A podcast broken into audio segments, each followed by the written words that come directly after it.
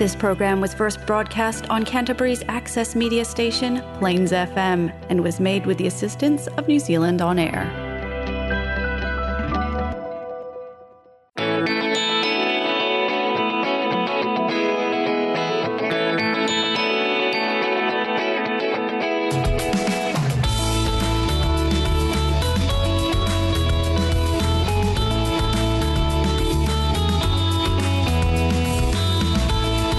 Hi, and welcome to the Alcoholics Anonymous radio show here on Plains FM 96.9.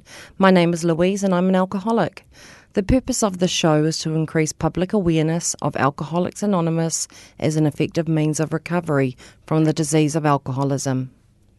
Our show has two parts. First, we'll talk a bit about alcoholism, what it is, and what AA can do to help. Then, we'll interview a recovering alcoholic who is an active member of AA. I'm now going to ask our guest to read the AA preamble, which is read at the start of every AA meeting. Hi, my name's Wayne and I'm a recovering alcoholic. Alcoholics Anonymous is a fellowship of men and women who share their experience, strength, and hope with each other that they may solve their common problem and help others to recover from alcoholism. The only requirement for membership is a desire to stop drinking. There are no dues or fees for AA membership. We are self supporting through our own contributions. AA is not allied with any sect, denomination, politics, organisation, or institution, does not wish to engage in any controversy, neither endorses nor imposes any causes. Our primary purpose is to stay sober and help other alcoholics to achieve sobriety. Thanks, Wayne. So, what is alcoholism? Alcoholism is a disease, not a disgrace. There's no shame in having an illness or a disease. An unusual feature of this disease is that it will do whatever it can to convince you that you do not have it. However, once it has a hold of you, the progression of symptoms is like the classic disease model, and the victim is as helpless as a sufferer of cancer. If you are an alcoholic, you're at the beginning of a long road that usually ends in one of three places prisons, institutions, or death. If you think this sounds dramatic, we can assure you that our collective experience has shown this to be true. The challenge is to convince the alcoholic to admit that they need help and then become willing to seek it. Denial is a major symptom of alcoholism. The alcoholic is often the last one to recognize it and admit that they have it. Our definition of alcoholism is it is an allergy of the body coupled with an obsession of the mind. The allergy is the physical aspect of the disease. After having the first drink, the phenomenon of craving develops and we lose control over when we will stop drinking. The old saying is one is too many and a thousand is never enough. And yet, because of the obsession of the mind, the mental aspect of the disease, the alcoholic is compelled to keep picking up the first drink. And this is what makes us powerless. We often hear from sober alcoholics that many doubted whether life could be fun without, without alcohol. Fortunately, those same people report that their lives have improved dramatically since they became sober. The 12 step program of recovery, which is discussed at meetings and which is outlined in the Alcoholics Anonymous Big Book, is how we get sober and maintain our sobriety one day at a time.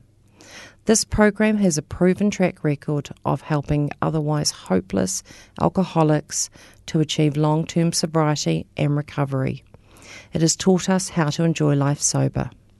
Okay, for anyone who's just joined us, you're listening to the Alcoholics Anonymous radio show here on Plains FM 96.9. We're just about to interview an AA member who's going to share their experience with alcoholism. So let's meet our guest. Welcome to the show, Wayne. Would you like to uh, tell us a little bit about who you are? How old are you?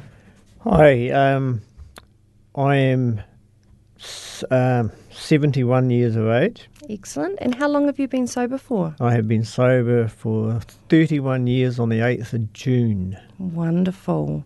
And uh, you've m- family, you've got children? Yes, I've got two girls, and um, they're both coming up to 50 years of age. Wonderful. And uh, do you work? Are you retired? I've retired now. Lovely. Wonderful.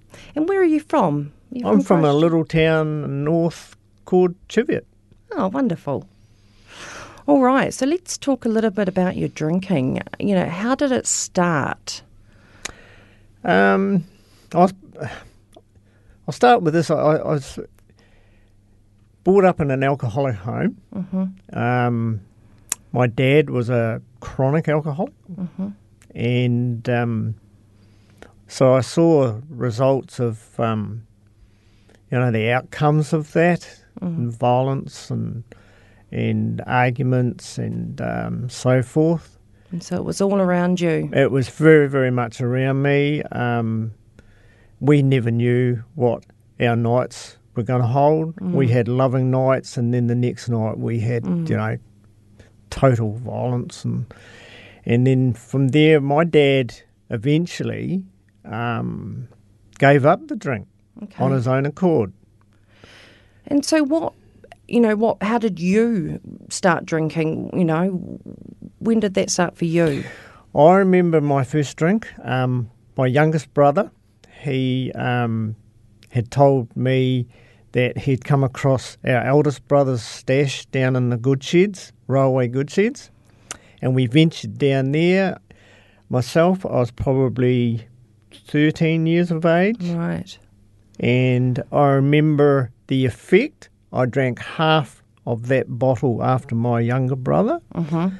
and the effect was absolutely immediate. It went straight. I was a very, very, very reserved, shy person, little boy, and I felt like they say, ten foot tall, bulletproof within a quarter of an hour. Mm. And then I was walking home, which was a quarter of an hour walk back from there. And one of the things that I noticed, I remember turning around to my brother and I says, I cannot control my legs. my knees were knocking. And so, how did it progress from there, you know, into your teens and, and early adulthood? It one of the things, ironic things, is is that um, I ended. I, I left school at fifteen, and um, I was very very aware of what alcohol, the effect of alcohol had had on me. Mm. Difference from my fellow uh, friends. Mm-hmm. And when I got into the share, I got into the shearing sheds, Mm-hmm. and here I am with these guys that worked hard, Mm. but absolutely smashed their brain every night. And I remember sitting there, said to myself, I do not want to be like that. Right. And I held back for a long, long time, and um, Wow. and I fought it, but it was very hard. It was very difficult, but I fought it and fought it, and I got myself. I must put this in because this was part of my how I held back on alcoholism. I bought a nice car, and of course, all the other guys that I worked with had nothing. You know, they were mm. forty years of age. They had, a, and I bought a lovely, lovely car, and they just were quite overwhelmed how I got there. And I mm. remember sitting there, and they're in the back seat, and I'm running them to a shearing shed, and I said to them, "If you guys didn't do," and they all had bottles between their legs, and I said, "If you guys didn't do that, you could have one of these," and it sort of went from there. But then my drinking. Um, I came down to, I transferred on the post office then. I was a technician on the post office as a junior, and I came down into Christchurch, and it was like the, the gate sort of opened for my alcoholism. I got with my buddy, and it sort of, I sort of, I was a binge drinker too. I was not an everyday drinker, Sure. but when I drank, um, I had absolutely no off switch. Like I drank until I fell over. And uh, that's something that continued for many years. Many years, and then I got married, and um, to this lovely, lovely lady, and um, I really thought the heavens had opened up for me, you know. Mm. And then we had a little girl, our first little girl, and we did quite well. Um, we were both quite, even though I was an alcoholic, but we were still quite good with money. We bent in money, and we got into a home, a spec home, and we were, I was only 19 years of age, and um, you you know, and things were going all right. And I honestly thought when I got married and I got with this lady and, and, and we were starting to achieve things, I thought I'd grown up a little Mm-hmm. bit and my life's going to change in that area of alcoholism. But Mm. it was totally 100% opposite. That lady made me feel so secure in my life, and we had a lovely home, I had a good job. And when I went on the booze, um, I was worse because I knew I had security at home and I just let rip with it and I just drank to oblivion. A- And what were the, some of the consequences of, of that? Did you ever lose any jobs? Smashed so many cars up. Right. I had policemen standing beside my re- vehicle numerous times, more than once, saying, How you got out of there, I will never know. And so, did you get in trouble with the law, drink driving Absolutely. Hiding smashed vehicles, um, trying to avoid the penalties. Um, and, of course, not being a binge drinker, those periods of time when I was going through that stuff um, with the law and trying to, I was such a nervous wreck. So your emotional state. my my emotional state, and then it started to. Um, my last three years of drinking in the marriage. Um, one morning, my wife stood there and she said to me in the kitchen, "You are killing it, Wayne." Mm. And most, I know that most normal people would have taken heed of that mm-hmm. and really tried to do something about it. And I got a resentment, mm. and I actually got worse. I really got worse. and and so you didn't try to stop. We did, we did. We went to our local GP, mm-hmm. and um, my wife and I, and he back in 1979 or 78, mm. they had no idea. Mm. He told me, and my wife sitting beside me, he says, next time you go down on a Thursday night and have a drink with the boys, you have three bottles of beer and go home. How did that go? Unbelievable. And so, what was it then? You know that uh, brought you into what some people describe as their rock bottom. My wife left me. Okay. And what happened, I it was my birthday, I was up in Cheviot, got with, and I was on the post, I was in Christchurch then, but I got with my old shearing buddies. And I went crazy on the booze and neglected my family a hundred percent. And um, I got she, my brother's wife, took her home back to our home in Christchurch. I was still up there for three days. I'd really, I was just drinking every day. When I got home after three days, I got the Dear John letter and they'd, they'd moved out, Wow. her and the two children, and mm. I was absolutely devastated. And if I can say that, I, from there, getting into my rock bottom, I, I, I remember sitting there and I drank half a bottle of sherry at home. I, I fired two shots from my rifle. I was so angry at myself. And um, I remember firing it into the lounge and suite. And then I got into my car, and the only thing I remember leaving home that afternoon was the clonk clonk off the driveway onto the road. And I don't remember anything after that until I woke up and rang your police station. Wow. So, how did you find your way into recovery or, or to your first AA meeting? Through Hanmer. Okay. I was introduced to uh, it, and I before that I, I did I was in a um, when we split up I was in a I was in Ferry Road in a little um, bed set, and um, I did I tried to do one of the most selfish acts you could ever do. I was so sick, and I didn't think I'd ever be that sick, but mm. I did try something, and um, a friend of mine I hadn't had a visitor for three months. And a friend of mine came round that afternoon and found me and um, took me into his house, took me mm. home, mm-hmm. babied me, rang my ex wife. She filled out the paperwork, mm-hmm. and the post office welfare guy ran me to Hanmer. Wonderful. Oh, wow. And I must put this in. That guy, we pulled into, um, we and I owe him a great debt because we pulled into um, Amberley, and he said to me, he pointed at the hotel. He said, "Would you like a beer, or would you like a coffee?" And I remember sitting having the coffee, and I spilling it absolutely mm. all over the table. And he came up behind me and he held my hand mm. and held me drink that coffee. Wow. Without any embarrassment in front of all these people. And I, have never, ever forgotten, forgotten that. that. So tell us about, you know, what was it like going to, you know, getting into recovery and, you know, what were the other AA members like? How did they, how did they make you feel? Um, is this in Hanmer initially? Because that's what introduced mm-hmm. me in, into AA meetings. Mm-hmm. Um, I felt like a duck out of water mm-hmm. in some respects. I was very, very afraid of going through there, what the outcome.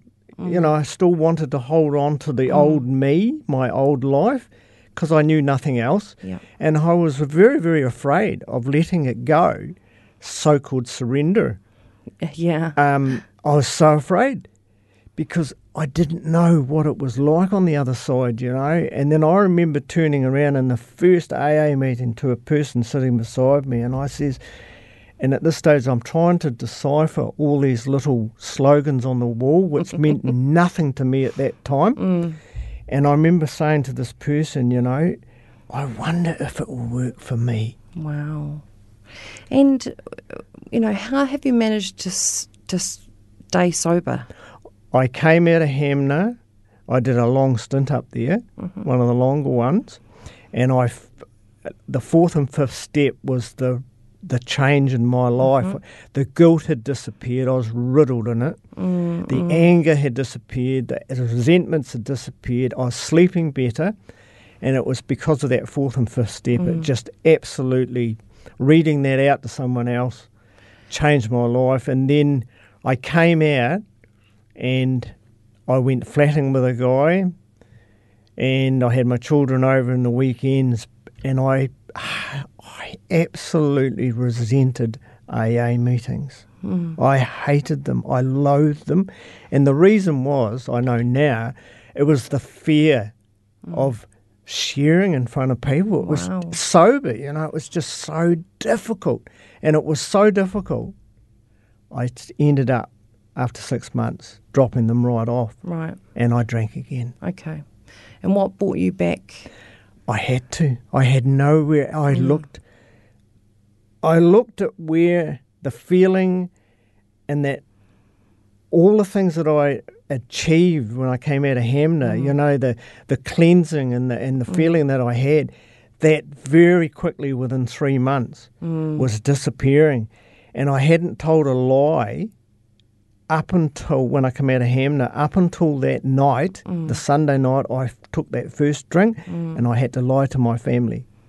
And then it started to, all the uneasiness, the lies, everything started to come back into my life. And I sat there um, day after day and I thought, I have to go back. Yep. I have, there's no other avenue that's going to get me better. Mm. And you know, I had the children, and you know, in my life, of course, and they were a major backbone mm. of me getting back into AA because I knew that if I don't do this, I'm going to lose mm. them as well. So I crawled my sorry butt into the smallest meeting I could find, which was Rangiora, and there was five people there. Mm and I went for two months. Mm-hmm.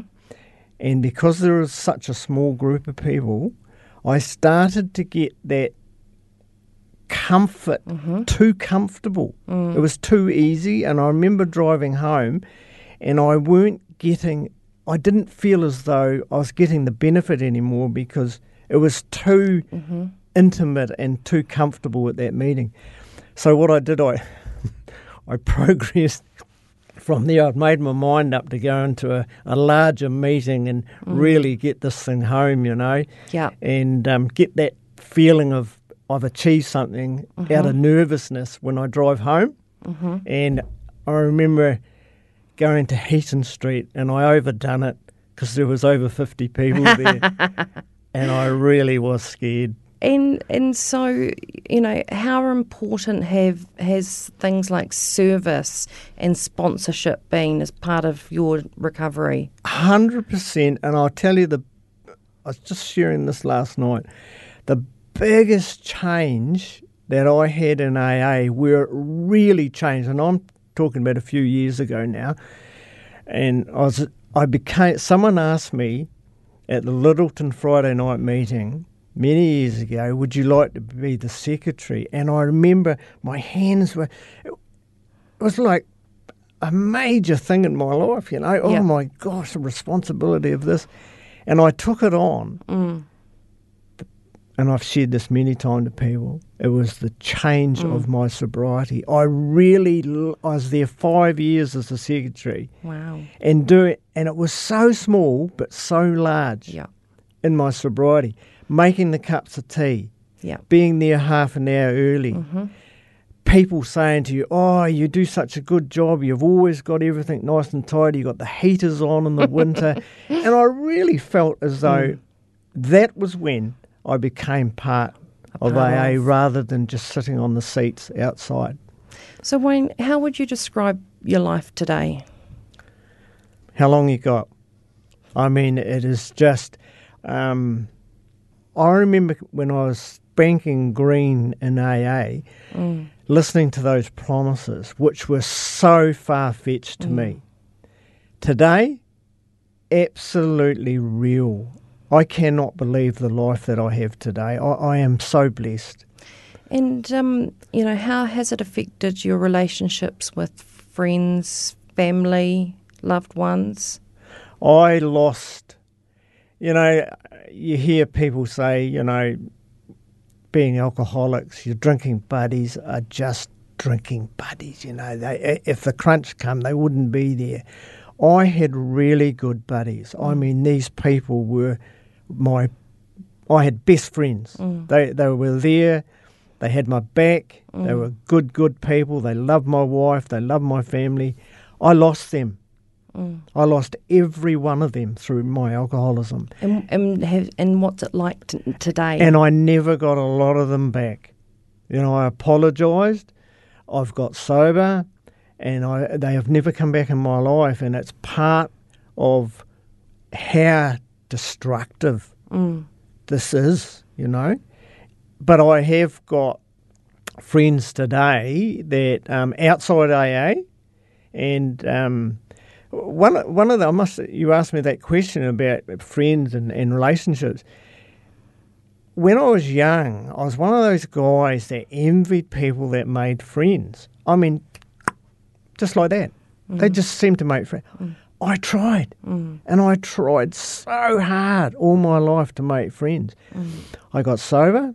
I got um, self insurance. Mm-hmm. I got um, self confidence, and over the years, this just built up. And I um, and I really got into the honesty thing because I was a bad, badly bad dishonest person. I, I was a, a light fingered guy. Um, And, and, and, and we talk about, um, you know, the ability, the program gives us the ability to make amends. How has that gone for you?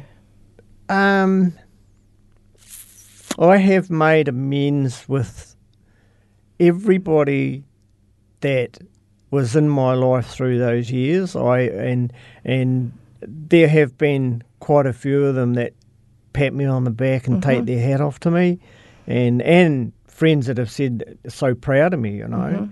And my daughters are the same. They're you know they're just over the moon for their dad. And anyway, um, part of this, um, a major part of this program is um, making amends to um, people we have hurt through our alcoholism. And um, there is a person in my life, and that is the children's mother, my ex wife. And um, I have never really had the chance to apologise to her. And I wish to now with all my heart, and I'm so sorry what I put you through in our marriage. And that's the beauty of this program, and that we can do that. Mm. Mm. Well, Wayne, thank you so much for coming on and sharing your story. It's been a it's been a pleasure to he- have you here and, and, and listen.